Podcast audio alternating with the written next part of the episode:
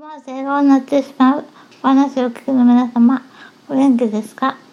福岡県大本市の伊藤はじめです。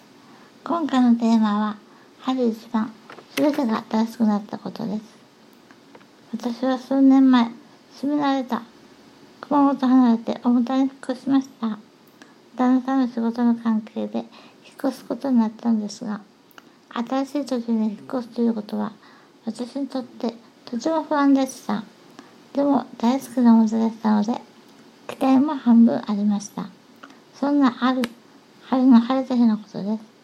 ちょうど桜の綺麗なシーズンでした。旦那さんと二人で桜見に行きました。すごく満開でとっても綺麗でした。二人でお弁当を食べながら桜を眺めていました。お天気もポカポカしていて、すごくいい気持ちでした。しばらく桜の木の下で過ごしました。さあ、もうそろそろ帰ろうかなと思い、桜と青空を見上げました。そしたら、とっても綺麗な虹が出ていたんです。それも今までに見たことのない大きな虹で逆さ虹でした。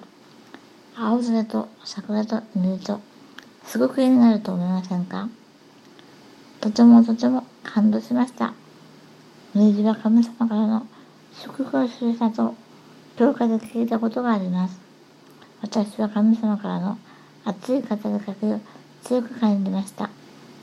新しい場所で暮らし始めた私ですが、不安も消えて、期待の胸が膨らんだ時となりました。